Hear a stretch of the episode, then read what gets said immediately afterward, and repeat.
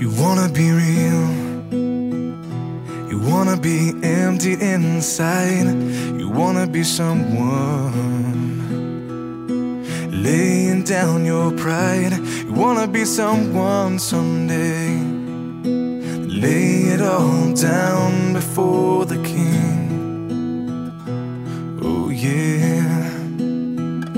You wanna be whole. You wanna have purpose inside. You wanna have virtue. And purify your mind. You wanna be set free today. Lay it all down before the king. Oh, yeah. Good morning. Good to have you guys gathered here this morning. Just a couple of things as we begin. Uh, some of you saw the survey that went out. Uh, we are kind of looking and kind of thinking and kind of planning and maybe moving towards uh, having a Sunday morning on June the 7th and being in person, gathering here to worship. Uh, we're still up in the air in that. That's nothing and nothing solid, nothing in concrete yet. We're still planning and looking at the aspects of that. Uh, so far, it may be looking like we will do two services just so we can practice social distancing to the best of our ability and and seek to do that one at 9 and one at 10:45 we still have some logistics to work out with that and like I said nothing set in stone. But if you could be in prayer for us and as we move that way and just ask for guidance and direction that would be greatly appreciated. Just a couple of things this morning we want to be in prayer about Hudson First Baptist is our church of the week so we want to be in prayer for them and pray for their ministry we also want to be in prayer for our daily bread and uh, Shepherd's Home. They are missionaries of the week, so remember them and pray for them as they go through this COVID virus thing as well. Uh, continue to pray for Marta. She's having some heart function issues, so pray for her and that. And also remember Cam. Cam Smith is going in for his mouth surgery on Wednesday. They're going to begin that process on Wednesday. So pray for him that everything goes smoothly. Uh, Paul Hike did receive a phone call this week, and uh, he will be looking at going in for his procedure on May the 29th. He's uh, had a little bit of an infection here in May, so hopefully he'll be able to remain infection free until May 29th. But that's the plan, so be in prayer for Paul in regards to that.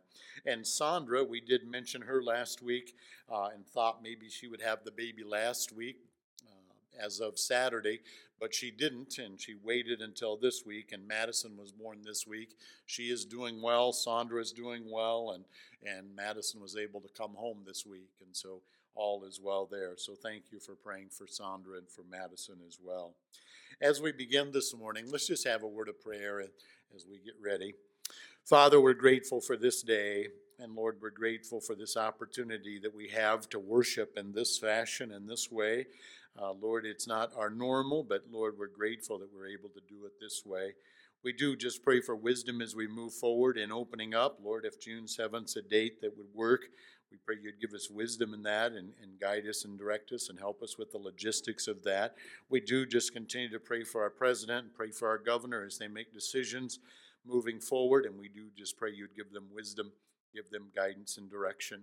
We pray, Father, for Hudson First Baptist. We ask that you'd be with that ministry, guide and direct there, and open hearts and minds there, Lord. And we do just pray you'd help them to minister the community of Hudson. And Father, give them wisdom too as they minister through this time of the virus. We do pray for our daily bread and just think of that ministry. So grateful, Father, that we can have copies of our daily bread. So thankful for their radio broadcast and so thankful for the written word that they put out, Lord, and that has ministered to so many. And we just pray you'd continue to bless that ministry and use that ministry in that way. We pray for Shepherd's Home. Thank you, Lord, for that ministry. We pray for them as they deal with the COVID virus as well. Just pray for guidance and direction and wisdom for them. We pray for Marta. Continue to be with her and minister to her. And Lord, we do just pray for her heart function. Uh, pray, Lord, that it would stabilize and, and not be decreasing. And we just pray you'd strengthen her and minister to her. We pray for Cam. Lord, we just pray that everything goes well on Wednesday.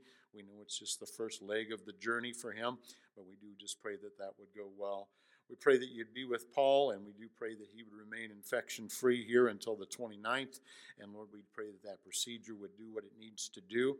And so, Lord, just minister to Paul. We do thank you for watching over Sandra. We thank you for the birth of Madison. And thank you that both mom and baby are doing well. And we do just pray, Father, for Ethan and Sandra as they minister to Madison as she grows. Uh, just pray, Lord, that they would be working the soil of her heart so that when Madison is old enough and she realizes her need for your son, that she would receive your son as her Lord and as her Savior. And so, Lord, work in that small family and minister to this family as they continue to grow. Lord, we're so thankful for who you are, so thankful for your son Jesus, and just all that we have because of your son. And it's in his name we pray. Amen. Well, good morning, everyone. Welcome back again. Join us in our time of worship.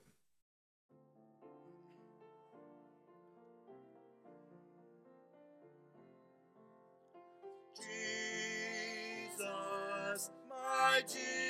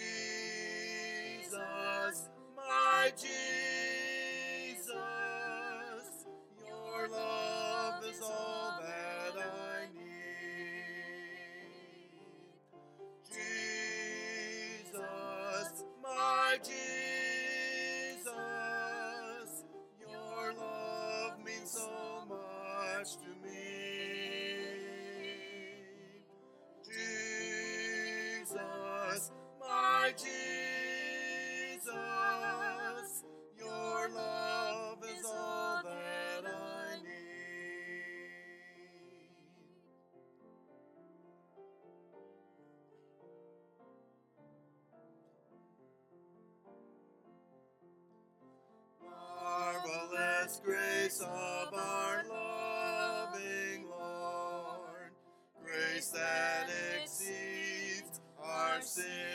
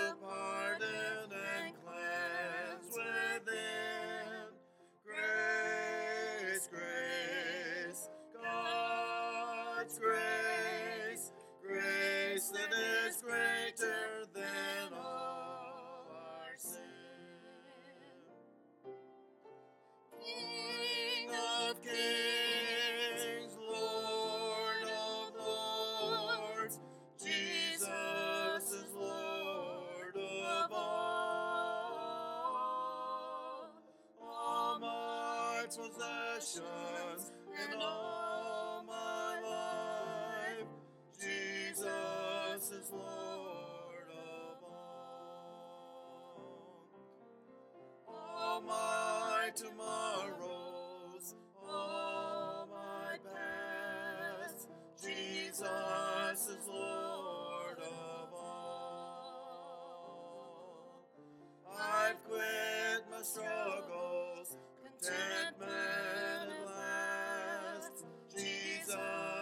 Lord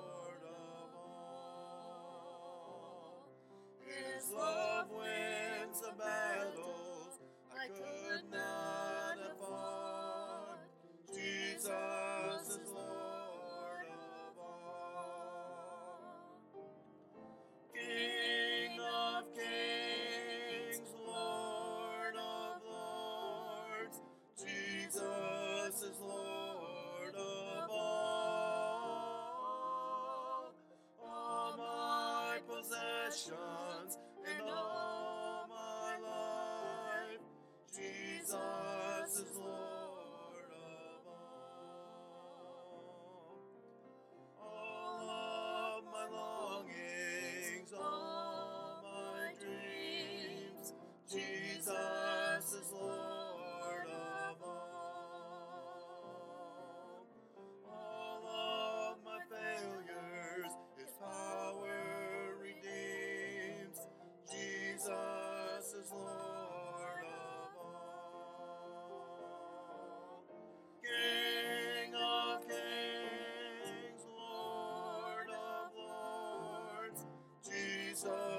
is Lord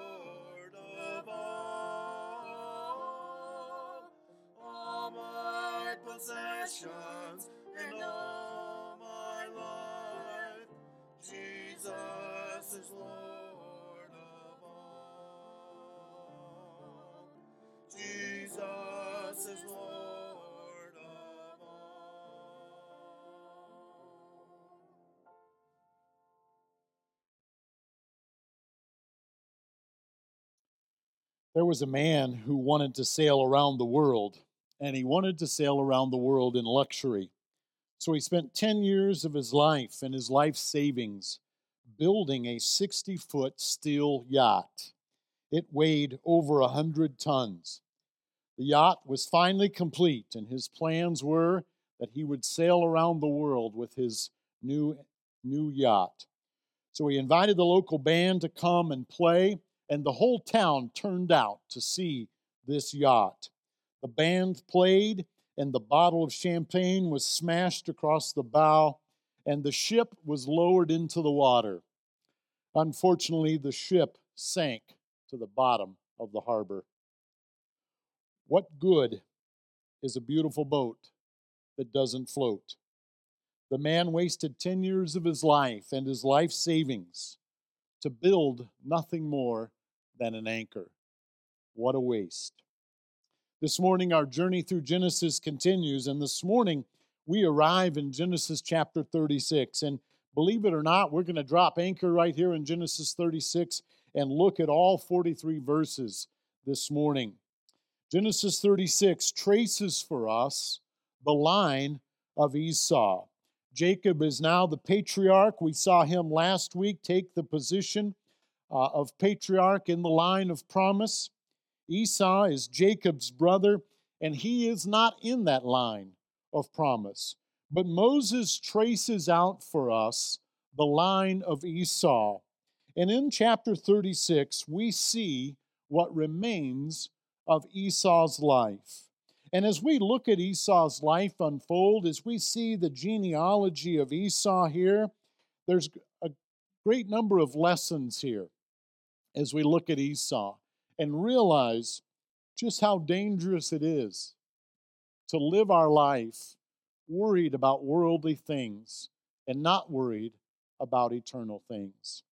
As we dive into this passage this morning, there are four headings that we're going to use to kind of lead us through this. Verses 1 through 8, we see the sons of Esau.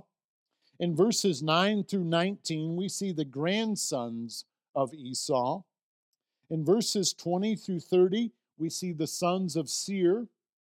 And in verses 31 through 43, we see the royal sons of Edom.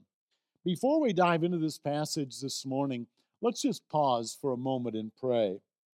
Father, we thank you for this day that you've given to us. And Lord, we do thank you for the opportunity we have to be able to look into your word. And Lord, I pray that as we pause here in Genesis 36, that you would open our hearts and our minds to what you have for us. I pray, Lord, that as we look at this chapter, Lord, that there would be some nuggets in here that you would give to us, that you would open for us, that we would see. And so, Lord, minister to our hearts, minister to our minds. And I pray, Lord, as we work through this list of names, Lord, that we would hear from you today. And so, Lord, speak to our hearts, speak to our minds. I pray, Lord, you'd give me the words to say, help my tongue and my mind and my thoughts to work correctly. And Lord, I pray that we would hear from you today. And it's in your Son's name we pray. Amen. Now, as we begin here in Genesis chapter 36, we want to begin with verse 1. Genesis 36, verse 1. And in Genesis 36, verse 1, we see this These are the generations of Esau, that is Edom. As we have made our journey through the book of Genesis so far, we have seen this expression eight times. These are the generations of. This is the ninth time that we've seen this. This phrase marks for Moses breaks in his narrative. We could look at these different breaks, the generations of, as his outline, as the points of his outline, because as he's moved through here, we've seen Moses shared the generations of creation, and he talked about creation. We saw the, gener- the generations of Adam, and we saw that go from Adam to Noah. We saw the generations of Noah, and it shared with us the story of Noah. We saw the generations of Noah and his sons, and that carried us through that. And so we've made that way and you and made this journey through Genesis, and we've seen that take place. And here we see it again in Genesis 36, verse 1. Now, as we've followed through our journey in Genesis, and we've come to some of these genealogies, when the genealogy is following the line of the Messiah, the genealogy moves down that line and continues to follow that line to the Messiah.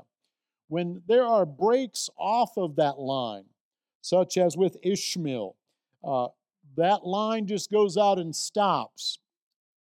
Moses doesn't follow that line very far, just a few generations, and it stops. And that's kind of the way each one of those has worked. But the line of the Messiah continues to move forward.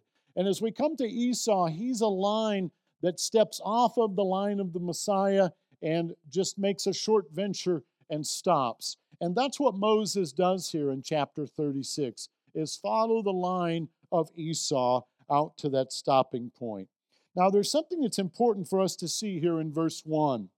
It says these are the generations of Esau, that is Edom. Esau is Edom.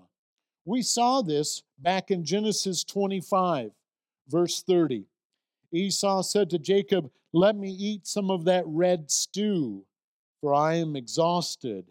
And it says, Therefore his name was called Edom. Edom, the word Edom means red. And so from that point on, Esau had this nickname or this thought of being Edom. And we see Esau carry that. And as we move through Genesis 36, Moses a number of times refers to Esau that is Edom. Esau, that is Edom. And we see that a number of times through this. Now, as we think about Edom, as we think about Esau, there's a, there's a great reminder here that Esau, to become Edom, is a fulfillment of a promise. Genesis 25, verse 22 is where we saw this promise. It says, The children struggled together within her. This is Rebekah. And she said, it is, If it is thus, why is this happening to me? So she went to inquire of the Lord. And the Lord said to her, Two nations are in your womb, and two peoples from within you shall be divided. The one shall be stronger than the other, the older shall serve the younger. Rebekah had twins within her womb, twin boys. And God told her that within her womb were two nations. Now we've seen that Jacob would go and his line would become the nation of Israel. His offspring would become the nation of Israel. We see the 12 tribes, his 12 sons become the 12 tribes of Israel, and they become Israel. Esau's descendants would become the nation of Edom. So within her womb were, in fact, two nations the nation of Israel and the nation of Edom were in her womb. And so as we follow Genesis 36, we're reminded that this is the foundation, this is the beginning of the nation of Edom. Now look at verse 2 it says Esau took his wives from the Canaanites Adah, the daughter of Elon, the Hittite, and Oholibamah, the daughter of Anah, the daughter of Zibeon, the Hivite, and Basemath, Ishmael's daughter, the sister of Nebaioth. Adah is the daughter of Elon. Oh, oh, Holibamah is the daughter of Anah, the daughter of Zibeon. Now, as we move on later in this chapter, Anah is later named as a son. In verse 26, the son of Zibeon. And so here we see daughter, but it is the son. Uh, Olibamah is the, is the daughter of Anah, uh, and Anah was her father. Basemath is Ishmael's daughter. Ishmael was Jacob's brother. Nebaioth is Basemath's brother. As we look at this and as we see Basemath's brother uh, being mentioned, it probably indicates to us that Ishmael had passed away when it came time for Esau to marry her. And so it was Nebaioth that gave his sister away to uh, Esau. Now, the names of these wives, as we see them listed here, are different than what we saw back in Genesis 26, verse 34, when Esau first got married. Uh, Genesis 26, verse 34 says this When Esau was 40 years old, he took Judith, the daughter of Beeri, the Hittite, to be his wife, and Basemath, the daughter of Elon, the Hittite. Now, as we see this being mentioned here, there, this has caused some speculation and some dilemma that's going on here.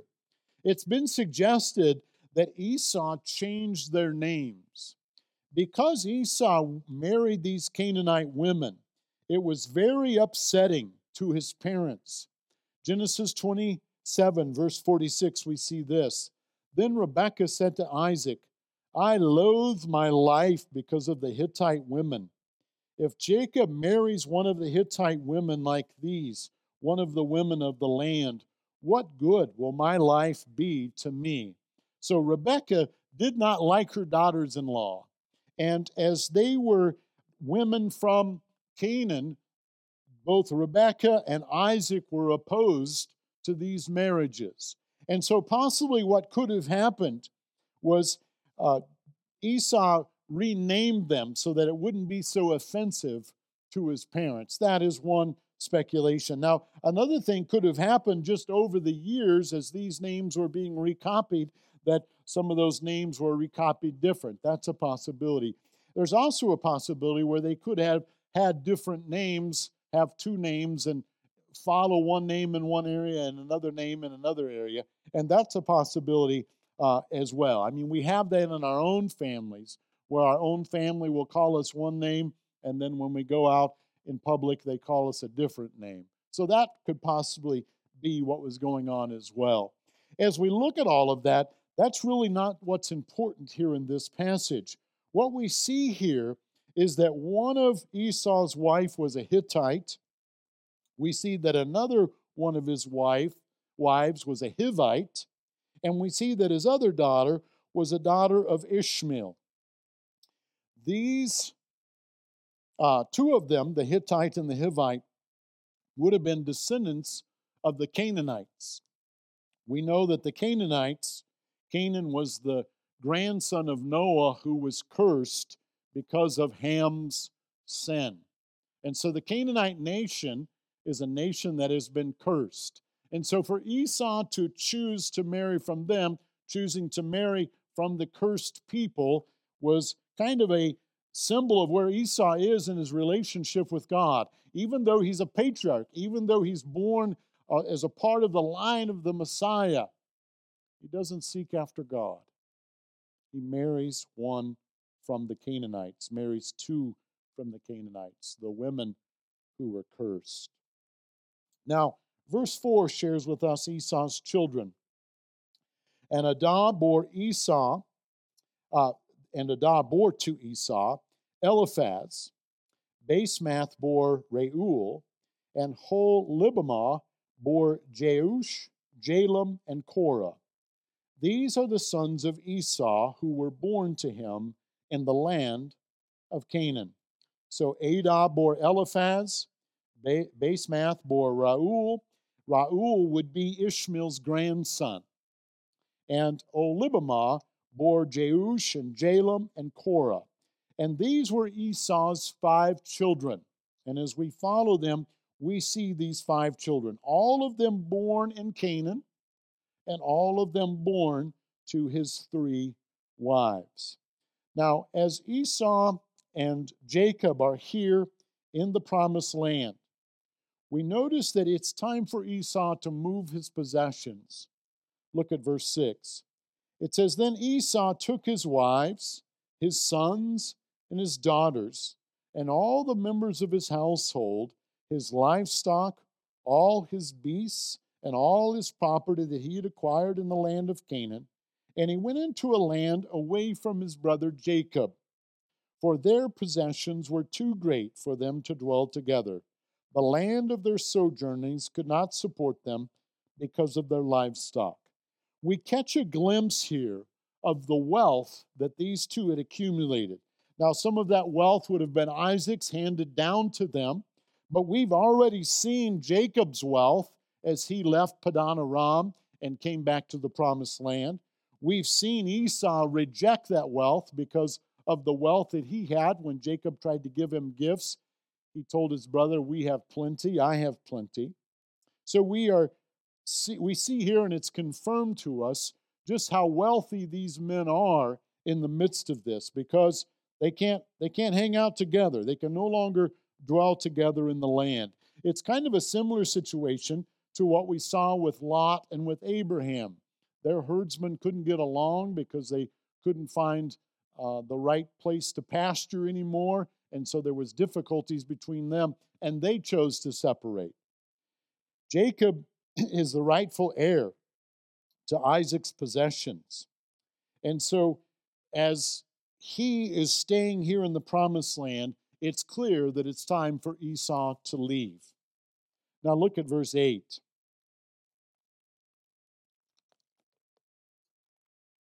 it says so esau settled in the hill country of Seir. Esau is Edom. We saw when Jacob and Esau had their reunion that Esau was heading to Seir. Now we read that Esau is settling in Seir. Esau may have been practicing the sojourning lifestyle, traveling from Canaan down to Seir and back as the pastures allowed. He made that journey. But now we see Esau is no longer going to be a sojourner. He's now going to settle down in Seir. That's where he's at. And again, we read that Esau is Edom. It's almost like Moses or the Holy Spirit is trying to make a point about the nation of Edom. The Edomites would be an enemy that Israel would continue to face. And as you move through the book of Genesis, as you move through the Old Testament, we see that Israel and Edom continue to clash. Israel has a number of encounters with them, and the scriptures are full of warnings directed to Edom that they would repent and turn and come to God. Those warnings are rejected. Obadiah, the book of Obadiah, is completely dedicated to the judgment that's going to come to the Edomites. So the Edomites are very much a part of the Old Testament. And here, as we come to Genesis 36, we see the roots of the Edomites. They are descendants of Esau. And this conflict would continue to rage and continue to go forward. In fact, there was a king that was a descendant of the Edomites that is very influential in the New Testament. Uh, his name is uh, Herod the Great. When Herod the Great heard that the king of the Jews was going to be born, he was very upset. And he went to Bethlehem and went nuts because of that. Because of the conflict between the Edomites and between the Jews, because of the f- conflict between Jacob and Esau, that's where this is deeply rooted in. Herod the Great's son, Herod Antipas, would kill John the Baptist and he would mock Jesus before the crucifixion. But it all begins here with Esau and Jacob. So there's the sons of Esau. We see them laid out for us in those first eight verses. Now we see the grandsons of Esau in verses 9 through 19. These are the generations of Esau, the father of the Edomites in the hill country of Seir. These are the names of Esau's sons Eliphaz, the son of Adah, the wife of Esau, Reuel, the son of Basemath, the wife of Esau. Again, we see this phrase, the generations of Esau, laid out here. Adah and Basemath are and their sons are mentioned here in these two verses. Verses 11 and 12 lay out for us Esau's grandsons through Adah. The sons of Eliphaz were Teman, Omar, Zepho, Gatam, and Kenaz.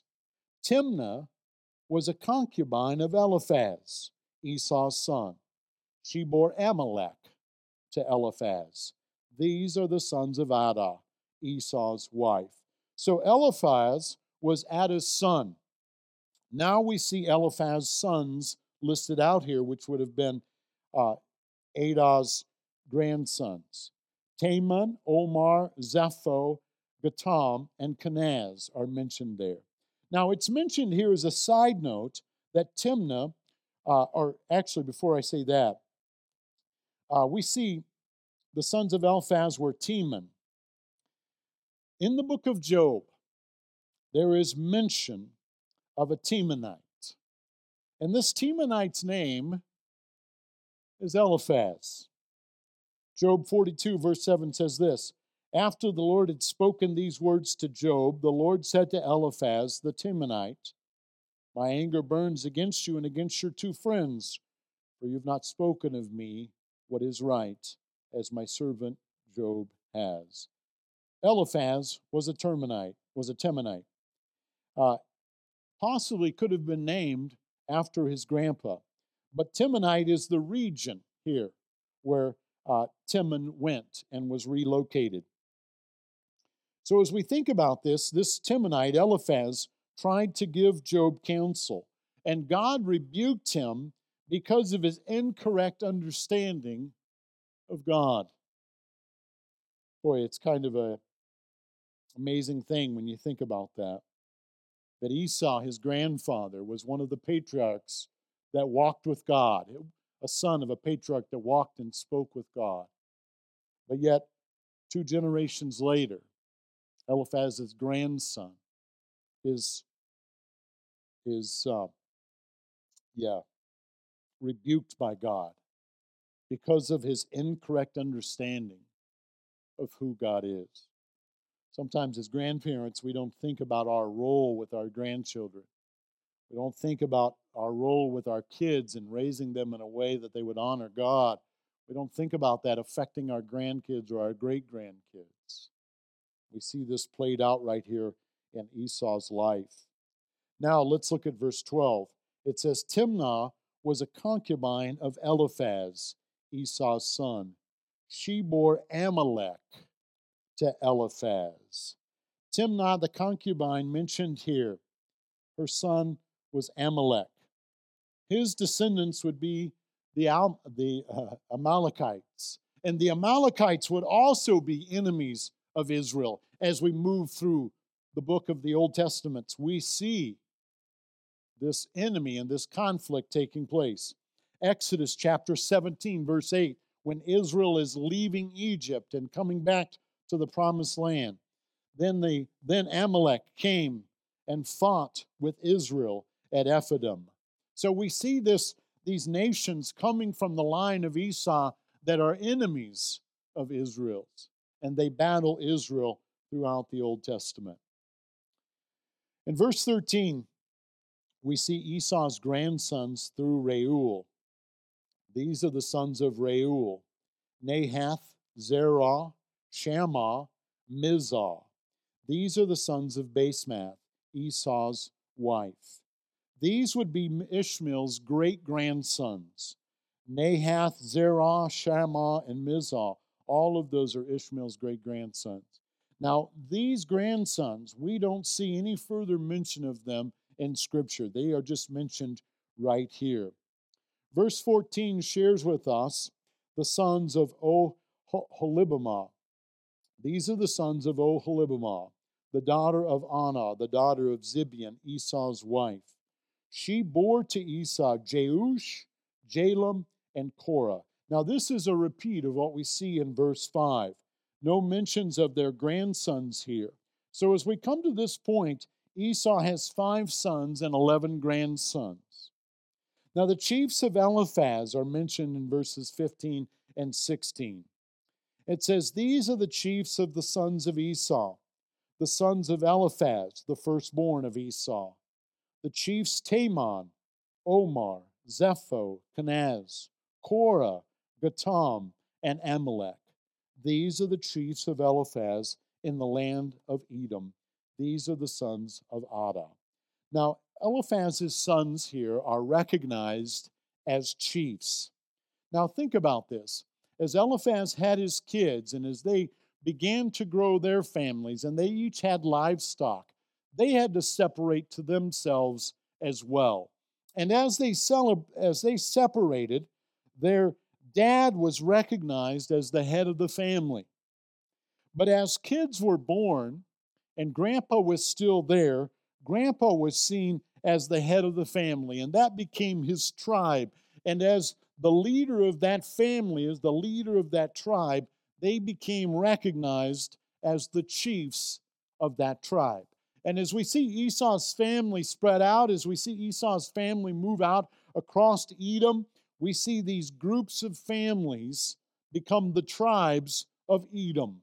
And the, their heads or their leaders are seen as the chiefs. This is the same list that we saw before of the sons of Eliphaz.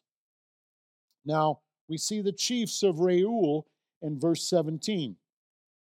These are the sons of Reuel, Esau's son, the chiefs Nahath, Zerah, Shammah, and Mizzah. These are the chiefs of Reuel in the land of Edom. These are the sons of Basemath, Esau's wife. Same list of grandsons as above, all sons of Reuel. Reuel is Basemath's son. Now we see the, ju- the chiefs of Oholibamah. Esau, it says, These are the sons of Oholibamah, Esau's wife the chiefs Jeush, Jalam, and Korah. These are the chiefs born of Oholibamah, the daughter of Anah, Esau's wife. These are the sons of Esau, that is Edom, and these are the these are their chiefs. Again, we see this same list, and again we see Esau, that is Edom. So that's the sons of Esau. We see the grandsons of Esau. Now we look to the sons of Seir. Now, these are the people who are already living in Edom. It says in verse 20, These are the sons of Seir, the Horites, the inhabitants of the land Lotan, Shobal, Zibeon, and Anah, Dishon, Ezer, and Dishan. These are the chiefs of the Horites, the sons of Seir, in the land of Edom. So we see here in Seir uh, they are the Horites that are here. Esau's descendants would intermarry with the descendants of Seir. And Esau's people would become part of Seir's people, and that would become the nation of Edom. Seir's descendants are listed in verse 22. The sons of Lotan were Hori and Hemam, and Lotan's sister was Timnah. These are the sons of Shobal, Alvan, Manahath, Ebal, Shepho, and Onam. These are the sons of Zibeon. Aiah, Anah, he is the Anah who found the hot springs in the wilderness as he pastured the donkeys of Zibeon, his father. These are the children of Anah, Dishon and, o- and Oholibamah. We've heard that name before, haven't we? This was Esau's wife, Oholibamah, the daughter of Anah. So here we see this already taking place, this uh, intermarrying and this mingle and this uh, going on with Esau and Seir. The intermarriage began here. These are the sons of Dishon in verse 26 Hemdan, Eshban, Ithran, and Sharon. These are the sons of Ezer, Bilhan, Zaavan, and Akan. These are the sons of Dishon, Uz, and Aran. So we see Timnah, she's mentioned here in verse 22, and we've seen her before as well. She is the concubine of Eliphaz. And we see them intermarrying and intermingling and become one. So the Hebrew line that was there in Esau is now mixed with the line of Seir, and they are known as the Edomites. We see that taking place here. I love this little nugget that's buried here in the middle of this. Just to give you a break from reading all of those names, we read that Anah was the one who found the hot springs in the wilderness as he pastured the donkeys of Zibeon his father. Don't we all have those little characteristics in our family? There's that one weird Uncle Harold. Uh, he's the one that drove the golf cart into the lake, and he's known as that one who gro- drove the golf cart into the lake. We introduce him to the, the new family members. This is Weird Uncle Harold. He's the one who drove the golf cart into the lake. Oh, that one. That's him. This is Ahan here. Uh, Anah, that's who he is. But that's buried here in the midst of this. Now look at verse 29. We see the chiefs of the Horites. These are the chiefs of the Horites. The chiefs Lotan, Shobal, Zibeon, Anah, Dishon, Ezer, Dishan. These are the chiefs of the Horites, chief by chief in the land of Seir. The chiefs we saw in the family. They would be leaders of their own families and their own tribes. Elders within the family held that honor. So you see the sons of Esau, you see the grandsons of Esau, you see the sons of Seir. The last thing we see here are the royal sons of Edom. Look at verse 31. These are the kings who reigned in the land of Edom before any king reigned over the Israelites. Now, there's some discussion here that of the timing of Moses' writing. We remember when Moses was leading Israel out of Egypt. This was before Israel became a nation, and it was long before Israel had any kings. But it says here, these are the kings who reigned in the land of Edom before any king reigned over Israelites. There have been promises that we've seen so far that from Abraham kings would be born. And so Moses shares here that, hey, Edom had kings before Israel had kings. In fact, while Israel was enslaved in Egypt, the kings of Edom were ruling. And there's a list of the kings here in verse 32. Bela, the son of Beor, reigned in Edom, the name of his city being Dinhabah. Bela died and Jobab the son of Zerah of Bozrah reigned in his place. Jobab died, and Husham of the land of the Temanites reigned in his place. Husham died, and Hadad the son of Bedad, who defeated Midian in the country of Moab, reigned in his place, the name of his city being Avith. Hadad died, and Samlah of Masrekah reigned in his place. Samlah died, and Shaul of Rehoboth on the Euphrates reigned in his place. Shaul died, and Baal-hanan, the son of Achbor, reigned in his place. Baal-hanan, the son of Achbor, died, and Hadar reigned in his place. The name of his city is Pau. His wife's name was Mehetabel, the daughter of Matred, daughter of Mezahab. Now, these kings, as we look at them and as we see them, they rule in a similar way that Israel's, that the judges of Israel did in the book of Judges. It appears that they're over just small regions or cities or villages, and they rule over those areas. So those were the kings of Edom. Verse 40, we see the chiefs of Esau. These are the names of the chiefs of Esau according to their clans and their dwelling places by their names.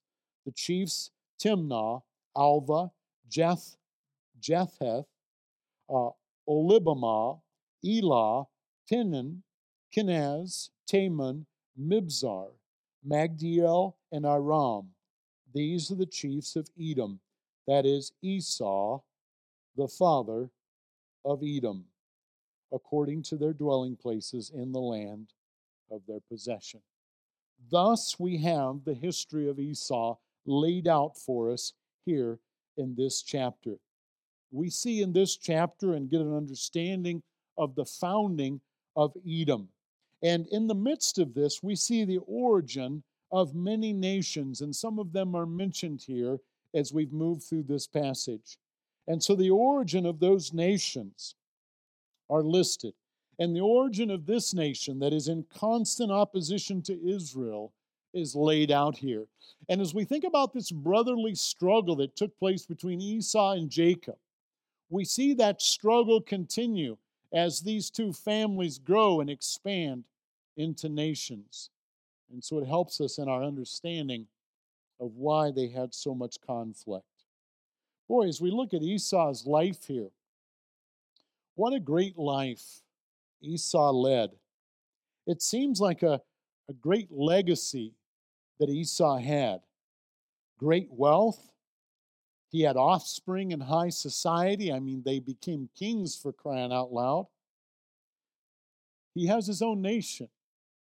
He is the father of his own nation. Esau would be declared a success at his high school reunion. People would look at him and say, That's Esau. We should have voted him most likely to succeed. You know, as you look at Esau, he was not his mom's favorite son, his favorite son of his dad, but not his mom's favorite son. We would think, poor Esau. But Esau picked himself up by his bootstraps, so to speak, worked hard, did great things with his life. It appears. Esau was the son of a patriarch. That has to have some notoriety. But unfortunately, as we look at Esau's life, as we look at Esau's descendants, we never see them embrace a relationship with God. Instead, we see them turn away from God and go in the opposite direction of God.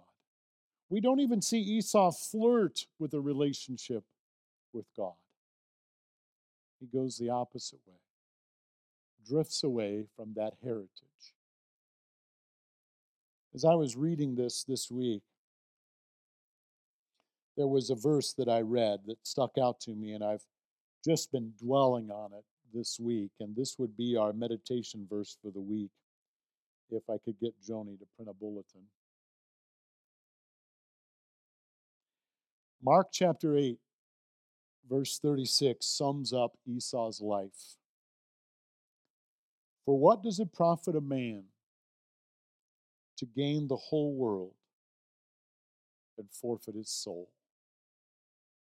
What does it profit a man to gain the whole world and forfeit his soul? There you have it.